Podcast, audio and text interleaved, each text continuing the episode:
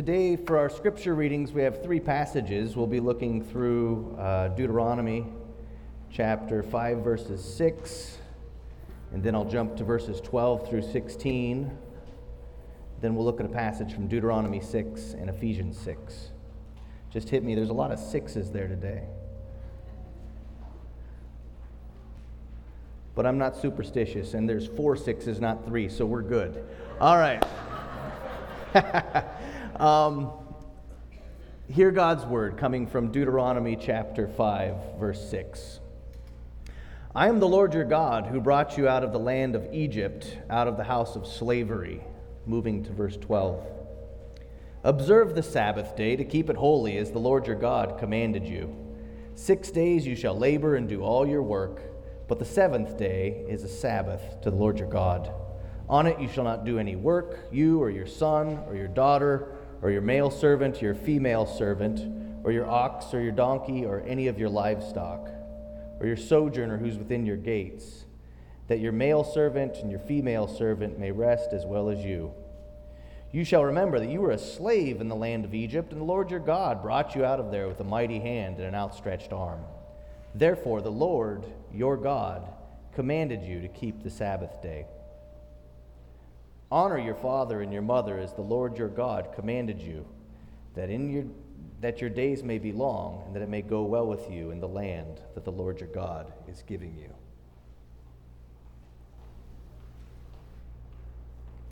Deuteronomy chapter 6, verses 1 through 9.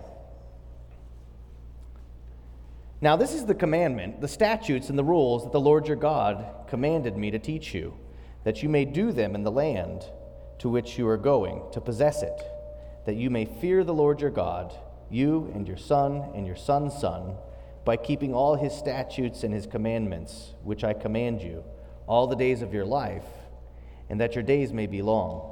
Hear therefore, O Israel, and be careful to do them, that it may go well with you, and that you may multiply greatly, as the Lord, the God of your fathers, has promised you, in a land flowing with milk and honey. Hear, O Israel, the Lord our God, the Lord is one. You shall love the Lord your God with all your heart, and with all your soul, and with all your might. And these words that I command you today shall be on your heart. You shall teach them diligently to your children, and shall talk of them when you sit in your house, and when you walk by the way, and when you lie down, and when you rise. You shall bind them as a sign on your hand, and they shall be as frontlets between your eyes. You shall write them on the doorposts of your house and on your gates. And for our New Testament reading today, we're looking at Ephesians chapter 6, verses 1 through 3.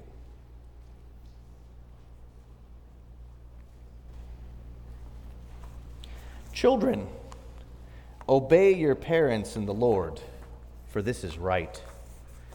Honor your father and mother. This is the first command with a promise that it may go well with you, and that you may live long in the land.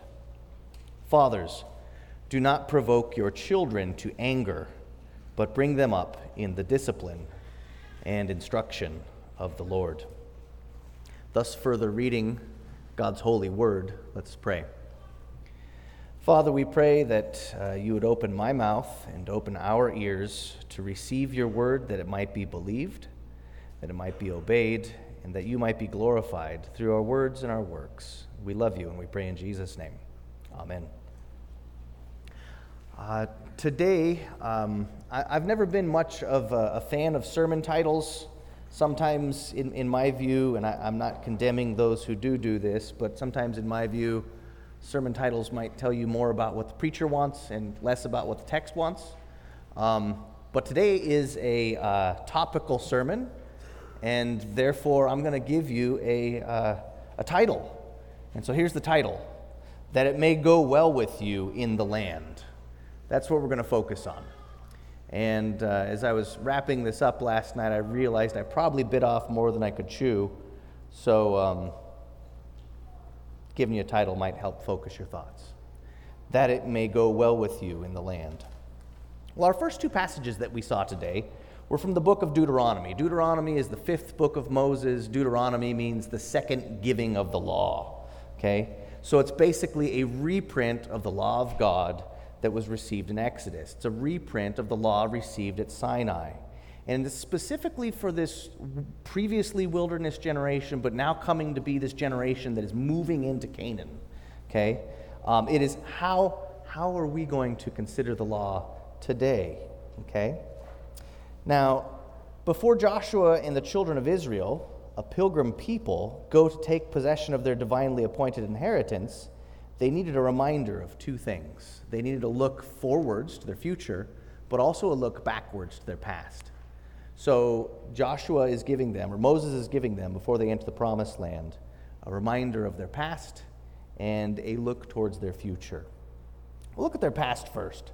Their past we can see by 5 6 in Deuteronomy. I'm the Lord your God who brought you out of the land of Egypt, out of the house of slavery. Now, this redemptive fact is also the reason given for Sabbath observance. You observe the Sabbath, at least in Deuteronomy 5, because of the redemptive act. I'm the Lord your God who brought you out of the land of Egypt, right? Um, that's the reason given for Sabbath observance. It's by the mighty hand and outstretched arm that God supernaturally did for Israel, which they couldn't do for themselves. Take a moment and think about this how supernaturalism is writ large throughout that whole experience uh, from the Exodus, before the Exodus all the way through the wilderness. So, for example, it was God who visited the ten plagues upon the Egyptians erupting in the Exodus. It was the Ruach Elohim, or the Spirit of God, who separated the waters of the Red Sea. It was God who led them by pillar of cloud by day and pillar of fire by night. It was God who provided water from a rock. It's God who sent manna for bread and quail for meat. In short, we see that this is the hand of God acting in the lives of his people. This is supernaturalism writ large. Now, we see them go from an enslaved people to inheritors of a land flowing with milk and honey. And this is not the result of careful planning by a skilled general and faithful troops. This is the almighty hand of God. Now, the truth of the matter is, Scripture tells us that Israel, amongst all peoples, was perhaps the most pathetic. They were very weak, okay? And God, choosing to shame the wise and shame the strong, works through the meek and the mild. Israel needed to be reminded of this past. The central Old Testament event, the Exodus, was the gracious work of God on their behalf. Yet, this reminder of their past salvation was not the only glance provided for in Deuteronomy. Moses wants them to look forward.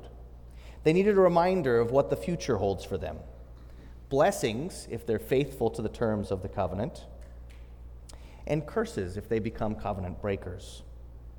This two edged sword of the Mosaic covenant is seen for us in chapter 5, verse 16. Honor your father and mother as the Lord your God commanded you, that your days may be long, and that it may go well with you in the land that the Lord your God is giving you. 6 3 speaks similarly. Hear therefore, O Israel, and be careful to do them, that it may go well with you, and that you may multiply greatly, as the Lord, the God of our fathers, has promised you, in a land flowing with milk and honey. Now, this command to be careful to do the commandments, that it may go well with you in the land, it's basically a restatement of the Adamic covenant of works. There's this works principle involved there. Okay? Eh, Leviticus 18:5 states it this way: "You shall therefore keep my statutes and my rules. If a person does them, he shall live. I am the Lord." Now, it's helpful to remind ourselves that neither Adam nor Israel merited anything in their creation as a child of God.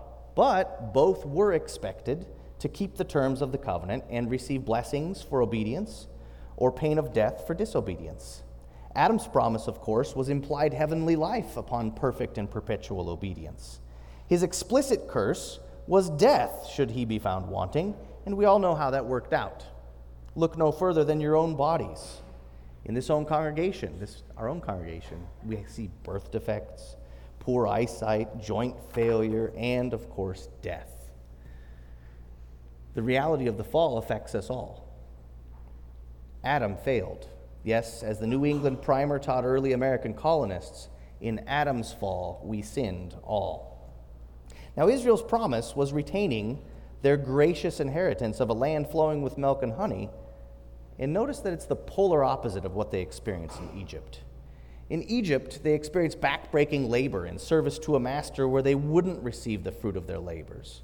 But they're entering into a land where they receive food, they receive the goodness of the land apart from their labors. It's a type of heaven in that it's a land free from the most immediate effects of the curse. Labor by the sweat of your brow for survival in Canaan for the Israelites in that time is replaced by plentiful provisions and those provided by the labor of another. However, Israel's curse for not keeping the covenant, for failing to worship the one true God as he required, for failing to take for, taking his name in vain, for breaking Sabbath, for disobeying their parents, for hating their fellow man, was to receive the chastisement of God by the curses of Deuteronomy 28. And I'll just give you a sampling of Deuteronomy 28, verses 15 through 19. But if you do not obey the voice of the Lord your God, or be careful to do all its commandments and his statutes that I command you today, then all these curses will come upon you and overtake you. Cursed shall you be in the city, and cursed shall you be in the field. Cursed shall be your basket and your kneading bowl. Cursed shall be the fruit of your womb and the fruit of your ground, the increase of your herds and the young of your flock. Cursed shall you be when you come in, and cursed shall you be when you go out. Beloved, it is for this reason that the command for covenant nurture is so important.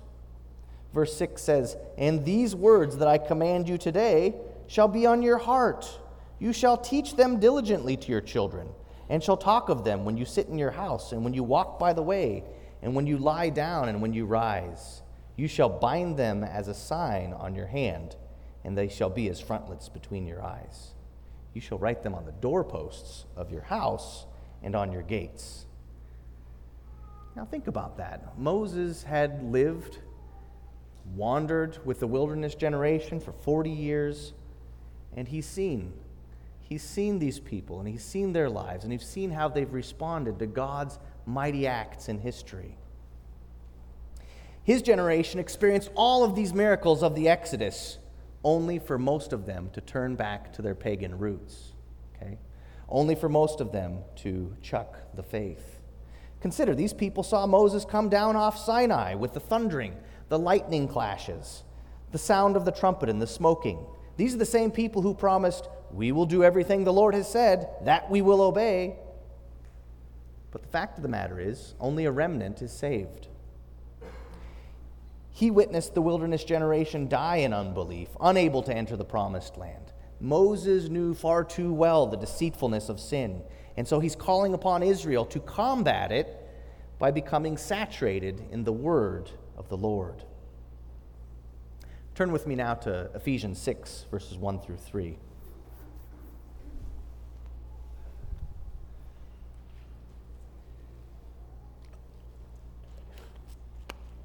Children, obey your parents in the Lord, for this is right. Honor your father and mother. This is the first commandment with a promise that it may go well with you and that you may live long in the land. Fathers, do not provoke your children to anger, but bring them up in the discipline and instruction of the Lord. The Apostle Paul cites this fifth commandment with its promise that it may go well with you and that you may live long in the land, but I submit to you that Paul doesn't have in mind here only geographical Canaan or only a long life in this present evil age. Limiting ourselves just to Ephesians 1, verses 3 through 23, we're going to see that Paul, for Paul, the land promise in the Old Covenant, it gives way to the restoration of the entire cosmos, consisting of a sanctified heaven and earth that are united and that God dwells in their midst.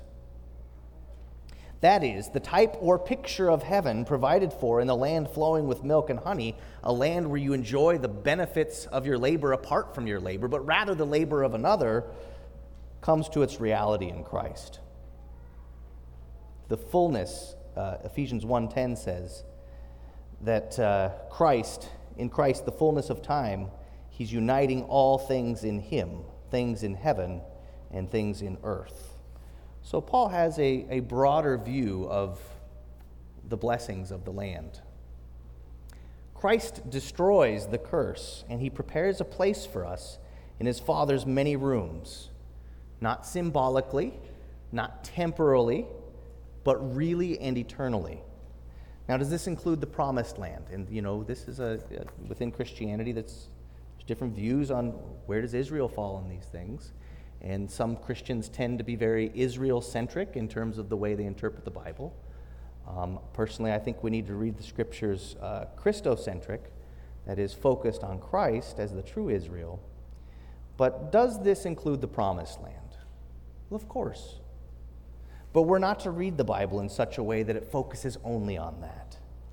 When the triune God resurrected Christ's dead carcass and seated him at the Father's right hand in heavenly places, giving him power and authority, dominion and rule both in this age and the age to come, he's uniting heaven and earth and giving all who believe something much greater than Canaan. Your hope is not for a chunk of land in Palestine. Your hope is in heaven. And when we say heaven, we do not mean an immaterial place, but we mean that final reality where heaven and earth shall become one, where we shall be his people, and he shall be our God in a final sense. Now, Paul also doesn't mean when he speaks of long life, he's not talking about life as we experience it as our earth travels around the sun. No. Paul is speaking of something much deeper. Now, certainly, uh, it is useful to acknowledge that the Proverbs principle is true.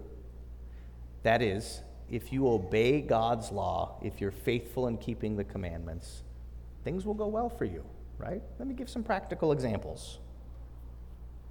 If you spend your life not murdering, not committing adultery, not stealing, you really have a better chance of not getting killed by a jealous husband or by revenge for stealing someone's property.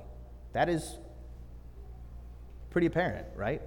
So, certainly, there's some general equity. There's a, hey, this is true, right? This, in God's created order, you follow His law, things will work well. However, uh, if you've ever read the book of Ecclesiastes or Job, um, it, it's worthful to keep, worthwhile to keep in mind that we know people who live their lives actively keeping God's commandments by protecting life by laboring after purity in the marriage covenant and elsewhere. People who give to others. These people often suffer worse fates than people who break all of God's commandments. So there's not this one to one correlation between obedience and blessing. The world is a wacky place, and sometimes the righteous get what the unrighteous deserve, and the unrighteous get what the righteous deserve. But there's another age, an age where all of it will make sense.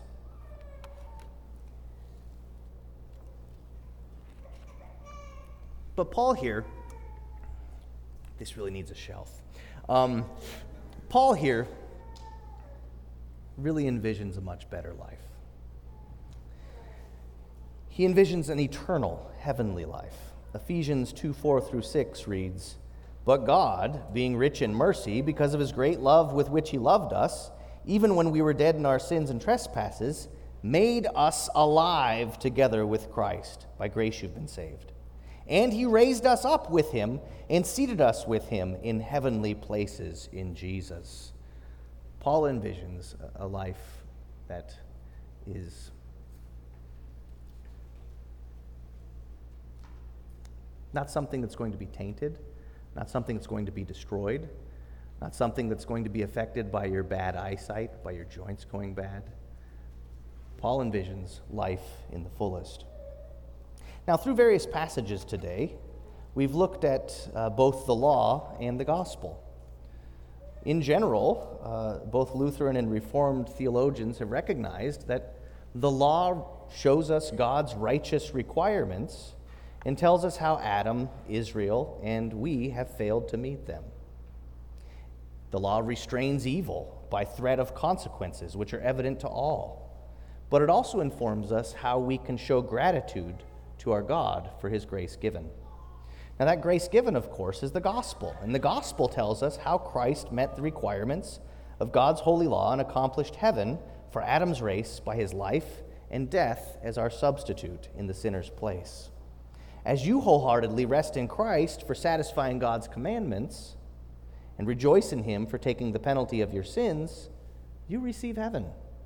the presence of God where He rejoices over you.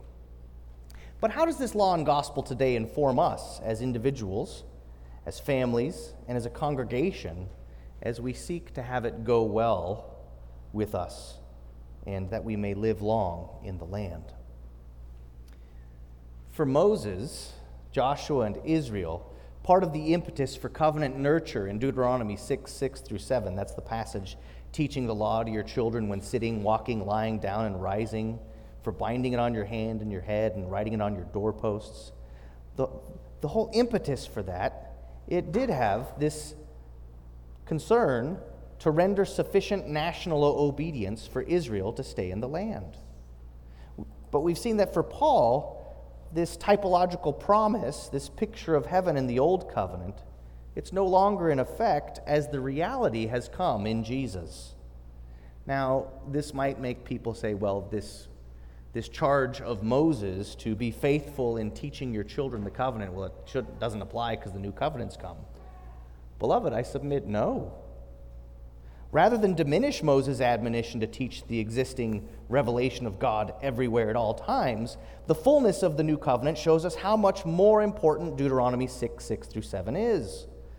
The Mosaic covenant had a conditional element wherein the keeping of the commandments kept Israel in God's favor and guaranteed their continued enjoyment of the land.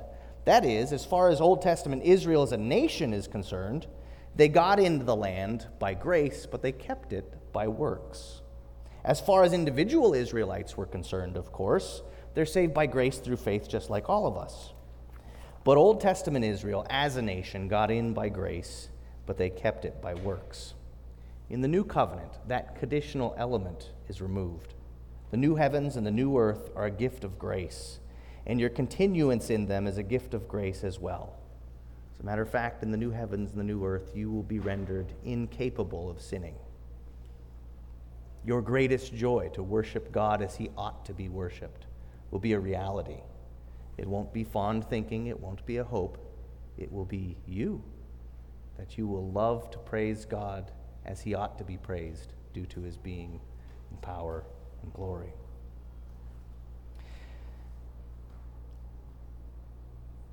When we talk about the new covenant, you get in by grace and you stay in by grace.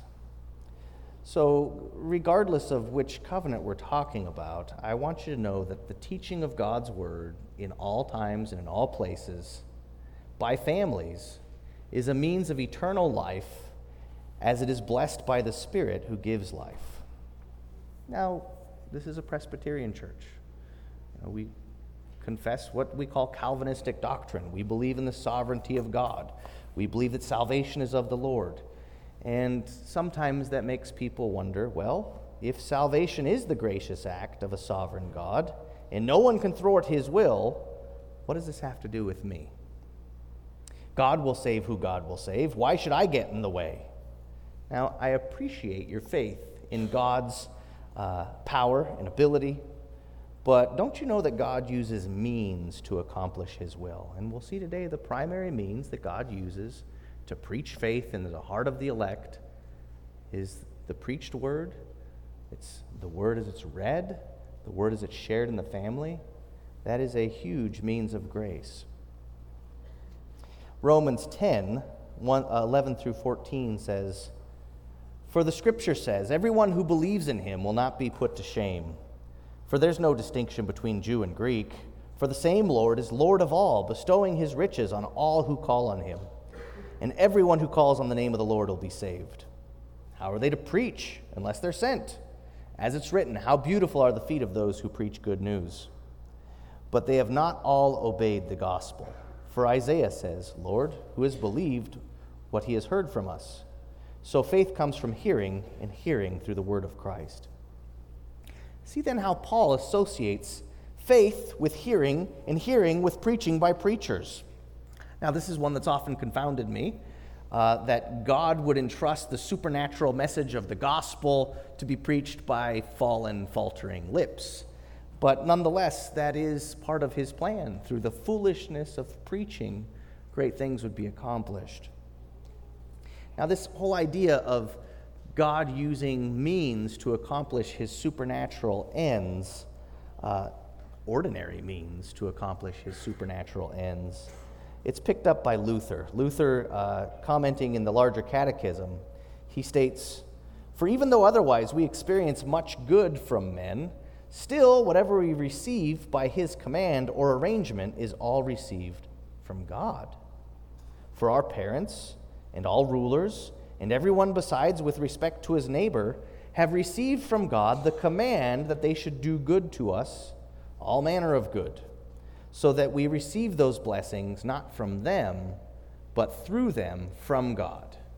And here's a good summary For creatures are not only the hands, uh, uh, for creatures are only the hands, channels, and means whereby God gives all things.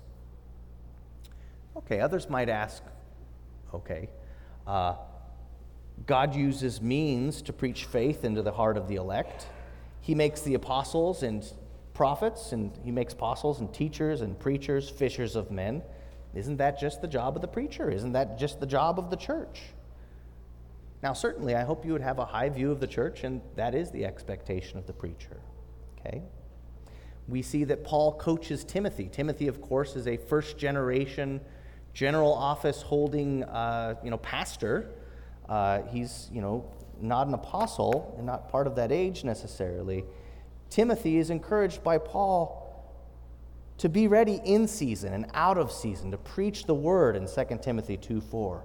And Paul models preaching the whole counsel of God to all peoples at all times. And that is the minister's task for sure. But I want us to take note of Timothy for a moment as we consider this case study in uh, the minister of the word. And we're going to look at the minister of the word's mama, okay, and his grandma. Notice that this ministry of the word from the ordained and called minister, Timothy in this case, is not the only factor in bringing people to faith. A significant factor in Timothy's own faith is God's faithfulness to his family through ordinary means, like teaching the Bible at your mother's lap. Paul tells Timothy in 2 Timothy 1 5, I am reminded of your sincere faith, a faith that dwelt first in your grandmother Lois and your mother Eunice and now I am sure dwells in you as well. In 2 Timothy 3:14 through 15, Paul directs, "As for you, continue in what you've learned and what you firmly believed, knowing from whom you learned it, and how from childhood you have been acquainted with the sacred writings, which, you are, which are able to make you wise for salvation through faith in Jesus Christ." Acts chapter 16, verse 1 tells us that Timothy's mother was a Jew and his father was a Greek. We see in Timothy's mother and grandmother an example of faithfulness to Moses' command to teach the children of the, co- of the covenant. The task of instructing our covenant youth, our children, is not only the churches, it belongs to the family. There's a long history in the Christian church of thinking the family thinking of the family as a little church. Now, granted, uh, the family as a little church is not charged with the task of administering the Lord's Supper. They're not charged with the task of baptizing people. But nonetheless, basic Christian worship can and should happen in the family. To read God's Word daily is a highly useful way to confess that man does not live by bread alone but every word that proceeds from the mouth of the Lord. When Paul preached the gospel of Jesus Christ as the second Adam, the fulfillment of Israel's hopes, Lois, Eunice, and Timothy believed. And they believed because they had the Word of God dwelling in them richly. When the Spirit blesses the Word, fruit bears forth. In other words, teaching the Bible and sharing your faith with your family is a general office of believer task. Okay? That is something every Christian can participate in. All members in a Christian family are under the lordship of Jesus Christ, and they're called to follow the created order. Christ's resurrection from the dead affirms that created order. So husbands, wives, and children jointly are to submit to the lordship of Christ. Ephesians 5:22 through 6:4 spells this out and I'll be dancing around there pretty quickly. Uh, Ephesians 5:22 through 6:4. and just, just a summary of the passage, but for husbands. It tells us that husbands are to love their wives as Christ loves the church. And in 6 4, it says they're not to provoke their children to wrath, but to bring them up in the nurture and the admonition of the Lord. And so we see from this passage that this gives husbands the primary task of covenant nurture. Now, notice this isn't the stereotype of the patriarchy here. This isn't a blank check for the man to be an overwhelming bully and jerk, okay? It tells us that he's to love his wife as Christ loved the church. He is to sacrifice himself for her. He is to be a servant leader. He is to look to his Savior, the Lord Jesus. And you know, think back to Pastor Tim's last sermon on uh, Philippians 2, who did not look at the fact that he is deity as some windfall to be taken advantage of, but he sends, he, he comes down as a suffering servant to look after the needs of others. That is your call, men. That is your call. Sacrificial, obedient love like Christ. Husbands, your headship is not license for tyranny. By your example, your wife and kids should see Christ in you, the hope of glory. And by being like that, they should long to be like Christ. Secondly, we see that wives are to submit to their husbands as to the Lord. Now, this is a hard one to swallow in American culture. A couple points need to be heard. First, the passage does not say all women ought to submit to all men. It doesn't say wives, all wives, submit to all husbands. Uh, but it does say wives, submit to your own husbands. Okay? Now, this is easy if the husband is loving his wife as Christ loves the church. But, ladies, I have some bad news for you.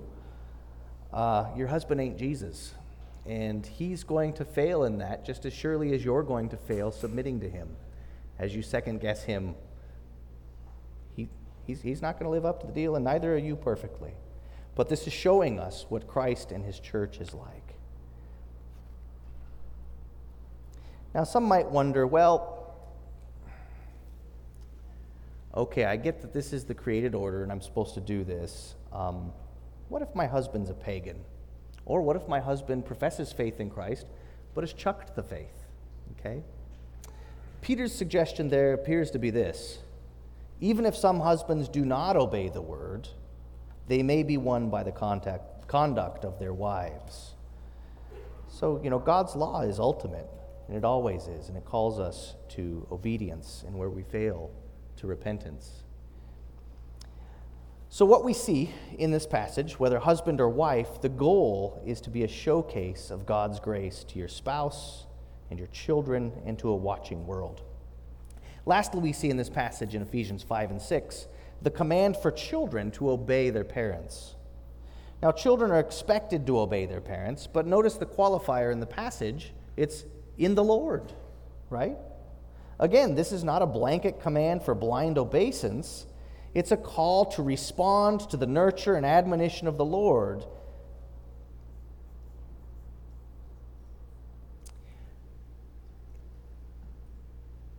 And we're not going to get through all this, but um, you know what I want to focus on today is more of the parenting aspect of this equation. Certainly, kids, you need to obey your parents. Sometimes will they be foolish? Sure. Sometimes will be short sighted? Yes. But I can guarantee you, in most cases, they love you and they want the best for you. And as you live a little longer, as Pastor Tim often says, the older you get, the wiser your dad becomes. It's not because dad gets any wiser, it's because finally you start to see the truth. But today we're going to focus on, as parents, uh, how, how do we participate in enabling our kids to to obey. Okay? So today we're looking at the parenting role more than the child's response. Perhaps a useful paraphrase for this passage in Ephesians 6 1 through 3 would be like this Kids, believe your Christian parents as they bring you up in the nurture and the admonition of the gospel of our Lord, because only through the gospel may one receive eternal life in the new heavens and the new earth. Now, this has already gotten longer than I expected, But I want you to know that God uses your labors in covenant nurture, in raising your children in the nurture and the admonition of the Lord. And He uses these, when He sees fit, to eternal ends. He blesses the ordinary means of grace. He blesses the word when it's preached. He blesses the sacraments when they're uh, administered. Okay? And He also blesses us as we pray. To this end, family worship is of much use in instructing your family in righteousness. Know that regardless of your situation, this is something you can do. I know people get worried about this, like, I didn't go to seminary, I didn't go to Bible school, I wasn't raised in a Christian family. Beloved, if you want to learn Taekwondo, you start with some basic steps and you practice them and you get better and you move on. Okay? It's like anything.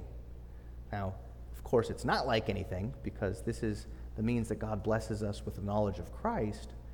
But on the other hand, as you put yourself to reading God's Word, sometimes you're not going to understand it. Sometimes I don't understand it, okay? Uh, you don't have to understand everything you read. You have to bring yourself and submit yourself to the lordship of King Jesus and see what he has to say for you every day. Okay? Now, there are some helps. If you get lost, hey, read the Lord's Prayer with your family. Read the Apostles' Creed. Read the Ten Commandments. Okay? These are very simple ways in which you can build on uh, family worship. And as you do this, your knowledge and love for the Lord Jesus Christ and His church will grow, and you'll get better at it, okay? But the issue here is God uses His word to preach faith into the elect. And so get your thoughts off of how well you do your devotions. Focus on God and His word. Also, know that God is pleased to bless, bless the labors of parents in broken situations. I just, we just looked at Timothy, right? Timothy comes from a context where his father is a Greek and his mother is a Jew. We find out in the book of Acts that, you know, hey, Timothy, he's not circumcised until they go on the mission field amongst when there's Jews around. Why is that? Well, he was never circumcised. But nonetheless, Eunice, his grandmother, and Lois, his mother. Forgive me if I got those backwards. Uh, yeah, I got those backwards. Um, his mom and grandma, from the earliest days, are reading him the word. Okay? They're catechizing him, they're instructing him in the ways of the Lord. And this is interesting to consider since his father is an unbeliever, it's almost as though there wasn't a man in that household at all. Okay? Concerning the things of the Lord, there was not. As a matter of fact, it might be worse than a single mother situation because Timothy had to deal with the nagging, you don't believe that God made all things of nothing, right? Okay. So be encouraged, regardless of your family situation. God's word can be taught by you. You are fit by it for this. Okay? Another thing. Uphold your baptismal vows when we see children come forward and be baptized. Folks always promise that they will pray with and for their children. Okay? Pray with your kids. Model for them how do you pray to God? How do you confess your sins? How do you show that you look forward to the life everlasting and the world to come? Mo- that's what you're doing here. You're modeling worship for your kids. Okay? Last, bring your kids to public worship. This is of much, uh, much use in uh, instruction in righteousness. The reformers would say things like, uh, the preached word is the word of God. And that's why in our tradition we've had such a high standard for our preachers, right? The expectation is you need to be well educated in Greek and Hebrew and, you know, have some confessional standards to keep you on the rails. Um, that's why we have such high standards, because we believe that when God's word is faithfully exposited, talked about, taught, explained, unpacked, that is the word of God for his people.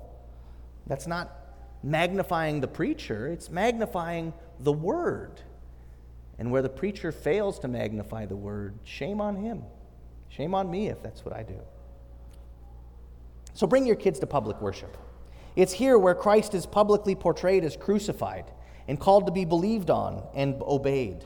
It's there where the gospel is put in picture form in the Lord's Supper and in baptism.